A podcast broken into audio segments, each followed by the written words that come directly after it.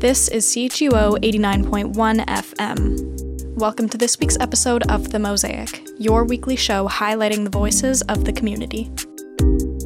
Here, we guide you through today's social issues, introduce you to changemakers, and keep in touch with the arts, music, and events of the city. You can expect extensive research, in depth analysis, and discussion. From CHUO's news team, this is The Mosaic.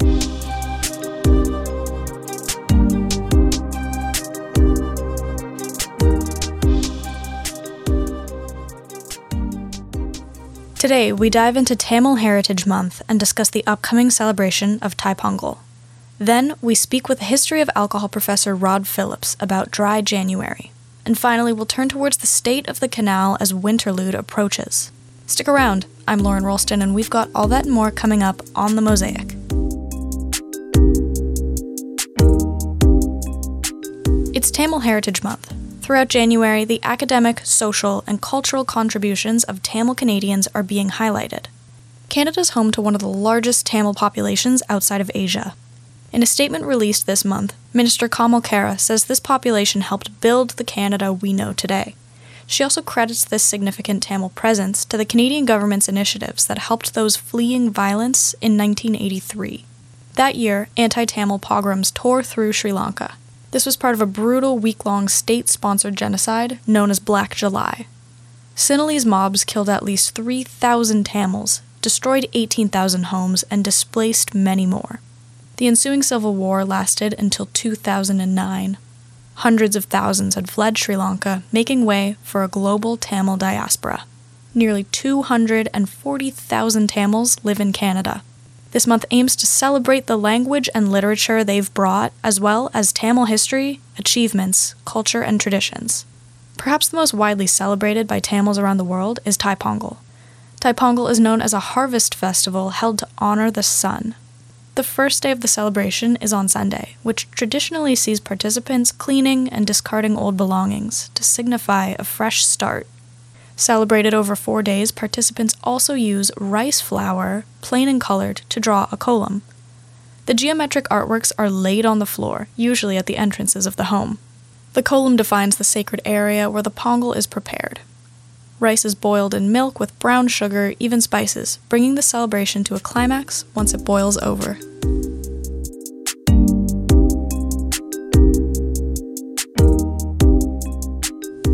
This first month of 2024, many are opting to put down the bottle. Dry January is a New Year's resolution and public health campaign to drink less alcohol. To understand how the tradition is unfolding today, we got in touch with Rod Phillips, a professor of the history of alcohol at Carleton University. I sat down with a historian to discuss the 31 day abstinence challenge known as Dry January. Here's our conversation. Dry January um, started uh, maybe 20 years ago, um, and it started in a very informal sort of way. And then it got picked up, I think, probably in the last eight to 10 years and became much more systematic uh, became advertised. And I haven't seen the current statistics, but I know that uh, you know tens of thousands and some places hundreds of thousands of people actually sort of sign up informally for Dry January. What we don't know is, of course, how many people actually survive all the way to the end of January and, and actually don't drink for the whole month. Mm-hmm. Yeah, because I was reading that last year. Um, it's it's this campaign group in the UK, I think, that started this Dry January. Last year they had like over a hundred thousand people sign up through their website. But like you said, there are people who won't sign up through the website. There are people who won't actually meet their goal. So it's really hard to tell. One thing that I think is interesting is there are some like indicators in the trends that we're seeing today. Um, a lot of people, a lot of reports are showing that Gen Z, millennials, they don't drink as much as previous generations. Right. How do you think that plays into dry January that we see today? Well, if you're not drinking, then it doesn't. January doesn't matter. I mean, you've got you know dry February, March, and, and everything as well so I, I, think you know dry January is a kind of um, maybe a kind of probationary or transitional phase for a lot of people. That is to say, can I do it for a month? And if I can do it for a month, I can do it for two months and three months and so on. So there could be there could be something like that going on. And I think that if people have a sense that you know they're part of a group, that there's a there's some sort of community of people who are who are not drinking, it may it might make them um, it might make it easier to not drink for a whole month. And it could be that, I mean, I, I don't know, but I suspect that if I wanted to participate in Dry January, I'd probably have a buddy somebody that I, you know, I could say, well, I feel, I feel like a glass of wine, you know, on the on the 13th of January, and they could uh, talk me out of it. Yeah. Or conversely, they could come over and we'll have a glass of wine together. Yeah, yeah. It's good. Somebody there to give you like a solid finger wag. Yeah. Don't do that. Yeah. Um, but the way we talk about dry January and seeing if you can last that month and then pushing yourself again, it sounds like a healthy challenge. But what about the people who can't make it through the month? What does that say to you? Well, I think it's it's like a lot of New Year's resolutions, right? I mean, people are going to lose weight, they're going to exercise, they're going to you know do things, and you know, dry January kind of plays into that uh, New Year's resolution idea. I don't know. I mean, if people make serious resolutions and then and then fail, I, I suspect if you talk to uh, professionals about this, they say that's okay. Lots of people fail uh, when when they do things. It doesn't mean that if you fail once that you, you'll never do it. Uh, if you fail, then like you have a glass of wine or a beer or something like that in the middle of January, then the next day you start again, and, uh, and until you get it to, you know, until you you know get to where you want to go. So I, I- I don't know how serious it is for many people, whether people you know really feel they have a drinking problem, or whether they just think uh, you know that alcohol is not good for you, and so it's better if I don't drink. I guess it depends on you know first of all how committed you are to not drinking, but also you know your your your current experience with alcohol. Because I mean, if you if you're if you're a heavy drinker and you drink every day, that's hard to uh, it's hard to stop. Right. I'm kind of getting that the key from what you just said is a little bit more about um, moderation and understanding yourself more so than the standard of total abstinence. Yeah. And I would say most uh, alcohol professionals would say that, and that is, it's it, it, if you're if you're a steady drinker, it doesn't, you don't have to drink a lot, but if you drink every day and you drink, you know, a few, a couple of beers or a couple of glasses of wine every day, you know, there's there's a whole social dimension to to drinking as much as uh, sort of physical, physiological. And uh, and it may be hard to give up, but if you reduce your alcohol instead of having two a day or 14 a week, reduce to 10 a week or 12 a week. Um, and I think most most professionals would say, you know, drinking drinking less is always better than um, than drinking more. Drinking less is always better than than you know drinking the same amount. And drinking drinking nothing is the best, but but that may be difficult for a lot of people. Right, yeah. And and like what you just said, drinking nothing is the standard. Last year they released these new regulations that were saying like no alcohol is the healthy amount. Right. Um, and they were trying to keep people to I think it was like no more than two drinks a week Two to a drink stay. a week, yeah. Yeah. Yeah. And and um, I guess I kind of wanted to pick your brain on what you think that means for people who are getting into this more like sober, curious atmosphere. Well, I think it's helpful to uh, to. Ha- I mean, there's a lot of. Uh, I mean, when that that proposal came out, there was a lot of uh, a lot of pushback uh, from the alcohol industry and from uh, from uh, you know a lot, of people who who work in the alcohol field. And you know, I think I think I think that the two drinks a week is is kind of problematic. It's it's it's like saying, well, if you if you say that no alcohol is good for you, then why why suggest two glasses a week? Why not one? Why not three? I mean, two doesn't seem to make any make any sense to me. And you're better off saying nothing. But I think that uh, probably they're afraid of saying don't drink at all because that just sounds too drastic for people. So to to offer them two a week, and it doesn't honestly doesn't sound worth it to me. But um, uh, I, I guess that's what that, what they want to do. But all, all of these things, I think, um, you know, tend to kind of reinforce a general tendency towards drinking less in uh, in society today, and certainly younger people are, are drinking a lot less. I mean, it could be that cannabis has been quite helpful there in in some respects, but even where cannabis is not legalized, in, like in many parts of the United States and in in Europe, uh, drinking uh, has gone down. Alcohol alcohol consumption has gone down.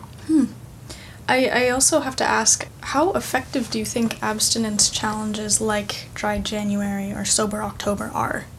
I don't know how how uh, effective they are. Um, I, I mean, I've read studies that suggest that you're better off instead of trying not to drink for four weeks, uh, which often leads to then the resumption of drinking at the previous level uh, the following month. So pe- you know people drink and drink a lot during uh, Christmas and New Year, and then drink nothing for January. And Then in February they sort of catch up. You know, they go back and, and you know the first the first time they can get some alcohol or they drink alcohol, they drink a lot. So in the end, uh, it's not necessarily very good. I have seen studies that suggest that you're better off uh, on a, just on a regular basis throughout the year, not drinking every fourth week. You know, drink three weeks, take a week off, drink another three weeks. But you know, in those three weeks, don't don't drink a lot. Just drink uh, modestly. Mm-hmm. And this also comes when there was like a, a, rise with alcohol consumption too. Like despite Gen Z and millennials drinking less, we also saw the pandemic, which had people drinking more, using right. more recreational drugs. Right. Um, and so that kind of makes me curious as the world is resuming. We've got things like Dry January and the Sober Curious movement. Um, what do you make of that? Well, I think the pandemic is. I mean, I mean, you have to sort of take the pandemic out of the equation a bit because it's a it's exceptional. I mean, unless unless it continues, uh, it's an exceptional period. And uh, I mean, you find the same thing during recessions and economic depressions and, and, and things like that. You find all kinds of behavior changes, and so you have to you have to take that out um, and and look at the pre-pandemic patterns of, of consumption. So I would I would rather consider current patterns of consumption in comparison with uh, you know pre pre 2020 because um, you know the pandemic people did did many people I should say drank drank more during the during the pandemic. I mean one one of the things that's quite clear is that you know that uh, you know the higher levels of drinking during the pandemic didn't continue after the pandemic. People did, did settle down mm. and and uh, start to drink less, and now you you have like a general push towards um, no alcohol consumption, not only by national governments and so on, but and by uh, by you know organizations of various kinds, but the World Health Organization is, is solidly behind this now. Hmm. And you know they were they were very very uh, influential in um, having tobacco uh, regulated, and uh, I suspect they're going to be quite successful in having alcohol regulated as well. Really, that push is really interesting to me. National governments pushing for no alcohol because, right. like you said, it's almost like they were hesitant to say no alcohol. They said two drinks, keep it to two right. drinks because they were, you know, scared of being a little bit too dramatic. Right. In that sense, um, it's kind of like what we talked about earlier. It's moderation rather than the standard of total abstinence. Right. And as a historian, I would love to make the comparison to prohibition. Is that like playing a part in why governments are so hesitant to dictate how people consume alcohol? Yeah, I, I don't see us going to prohibition. I mean, I read something the other day that said uh, says you know the World Health Organization is is taking the first steps towards prohibition or, or you know wanting wanting a prohibition. But you look at look at tobacco. I mean, there's no prohibition on tobacco. It's just very difficult. It's more difficult to get and more difficult to smoke. I mean, the places you can't smoke, very few places you can smoke. Uh, and uh, you go into a store and you can't see tobacco, you can't see cigarettes anymore. But there's no prohibition, it's perfectly legal. And you know the, the only steps that have been taken are places like New Zealand, where um, they're starting to ban the sale of tobacco to certain age groups. Um, so that over time nobody will nobody will smoke. So that's a kind of prohibition of, of tobacco. So I, I, you know, prohibition is is you know it's pretty draconian, pretty radical step because it, it means that the, the state forbids the production, sale, and sometimes the consumption of alcohol. But bear in mind that even in the United States, during Prohibition, it wasn't illegal to drink. It was simply illegal to make it and sell it. It wasn't even illegal to buy it. If you could find someone to buy it, you could buy it legally, but they weren't permitted to sell it to you legally. So there's a thing there. Uh, so I don't think we're heading for that. So you know, what what they're what they're more moving towards is a, is a kind of self-regulation. You know, not that we're going to forbid people to drink, but that we're going to try to convince people not to drink. And this will eventually run down the alcohol industry, which is a huge industry. When you think about wine, beer, and, and spirits, it's a huge industry with, with uh, you know, quite important economic consequences for employment and, and so on. But you can see over time that things things are going out of business. I mean, a, certain, a lot of wineries are, are going out of business people who want to sell their wineries can't sell them, and so on. And certain categories of certain categories of wine are disappearing. Uh, you, you can see this, and I suspect this is only going to get worse. But then, you know, we don't know. We can't predict the future, and for all we know, alcohol consumption might rebound. Mm-hmm. But it's younger people now, and if you're not drinking alcohol when you're younger, you're probably not going to drink it when you get older. That is super interesting. I just want to pull it back for a second Sure. and ask you personally. Have you ever participated in uh, like dry January? No, No. no, never have. No, I, I've I've never done Movember, um, the mustache thing. I've never done the veganuary. Um, you, you know, any of these things, but I just think they're a bit gimmicky uh, for, for me anyway. Um, and uh, I drink, uh, but I don't. I don't drink every day. Uh, but I drink as a in, in social social settings. If I have people over, we have wine. If I go out, I'll drink wine. If I go out to a restaurant, I drink wine. If I'm visiting friends, almost always, uh, you know, drink some wine. So um, no, I mean, I, I think, it, I mean, a couple of things. Uh, there are some people who do recognize that they have a problem and that uh, that alcohol is actually interfering with them in some way, you know, relationships, work, you know, life. And then there are, there are people who drink alcohol but know it's not good for them. And I think in my case, that's that's certainly the case. I mean, I know it's not good for me because alcohol just isn't good for you. You know, but it's all a matter of sort of, of um, managing risk and looking at probabilities. I mean, I, I travel a lot, I fly a lot. Every time I get in a plane, it's, I'm taking a, a greater risk than not getting in a plane, right? Right, Every time I get in a car, I'm taking a greater risk than not getting in a car. So, but I mean, life is about risks, and life is life is a pretty risky thing, and it's a matter of uh, managing the risks. So, when I weigh up the pleasure I get from drinking alcohol with the risk I, I take from drinking alcohol, I, I make that kind of decision, as we all do. Yeah, definitely. Because we're all subject to that theory of like, you never know what tomorrow's going to look like. Exactly. I can see where you're coming from with like the gimmicky thing, like to brand a whole month as like this is your challenge for you. Um, and I think that what you said before, like having that fourth week to to see if you can just have it off of drinking, is way more palatable for people who are just the average drinker. Like you Right. said, you know it's not good for you, but you still do in social situations. Right. I think that that is probably what's most approachable for people.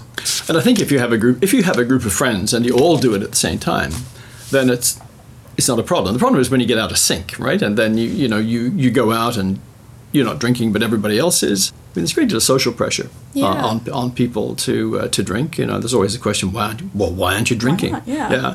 And then you have to have this. You have to have an answer, a good answer that that people are going to accept. Because I mean, you know, we, we know historically that you know people would get upset if the, if somebody refused to drink. Like, let me buy you a drink. Yeah, I don't want one. Is is insulting. And I think that uh, you know we still have we have a little bit of that still. Mm-hmm, definitely. I, I'd have to agree.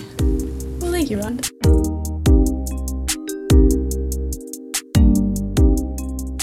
That was my conversation with Rod Phillips, professor of the history of alcohol at Carleton University.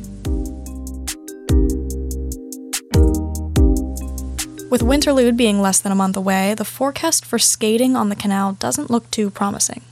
The Rideau Canal Skateway opens when the ice is at least 30 centimeters thick, according to the National Capital Commission. That usually takes 10 to 14 days of temperatures between minus 10 and minus 20 degrees Celsius. Every winter, the NCC turns the canal into the world's largest skating rink. Last year was the first time in 53 years the skateway didn't open. Low temperatures kept the canal from freezing to the thickness required by the NCC. The effects of climate change have led to warmer and wetter winters, leading Winterlude planners to pivot their expectations. The festival is set to start on February 2nd, and it features ice sculptures from international artists, events, and a massive snow playground. And that's it for this week's episode of The Mosaic. Thanks so much for tuning in. Music for The Mosaic is by Helizna. To listen to this episode and previous ones, go to chuo.fm slash podcasts. If you're interested in joining our news team, email news at chuo.fm. We'll see you next week, Thursday at 1 p.m.